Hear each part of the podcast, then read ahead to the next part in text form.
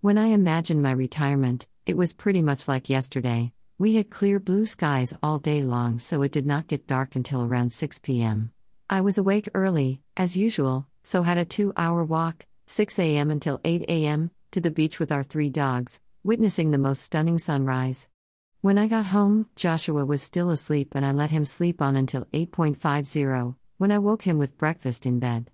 Having eaten his porridge, it was time to get up and we were in the car, going to daycare at 9.25, as planned. We arrived in the sunshine, along with several others, by 10 a.m., and Joshua was greeted happily, with lots of questions about his birthday celebrations and compliments on his haircut. We left him there as he waved us happily off. My husband and I then drove more into the city to look at a carpet shop, to compare prices with our local retailer. Then we stopped off for a latte and fruit toast on the way home. I began cutting the grass as soon as we got home, while it was still sunny, with the dogs playing outside in the garden with me. This was the first mow of 2022 and the lawn looked much better afterwards. At 1:30 p.m., I left my garden to go to community singing and took homemade chocolate brownies along for the tea break. I really enjoyed my hour of singing, with tunes ranging from Thin Lizzy's Whiskey in the Jar to Que Sera and Danny Boy.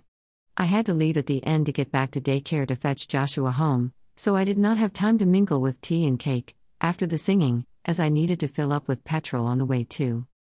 Joshua was ready to go as I arrived to collect him at 3.45, and he gave the two members of staff left with him both big hugs goodbye. You would have thought that this was more than his third stay. We shared some crisps on the way home, and he asked for music as soon as he crossed the threshold, as he needed a lie down. As he had not eaten much at daycare, I made him an early tea. He ate most of his fish, chips, and mushy peas supper, then asked to go to bed, even though it was still light outside. Having this much fun is exhausting. All in all, this was a good day all round, and I look forward to many more the same soon as spring is ushered in.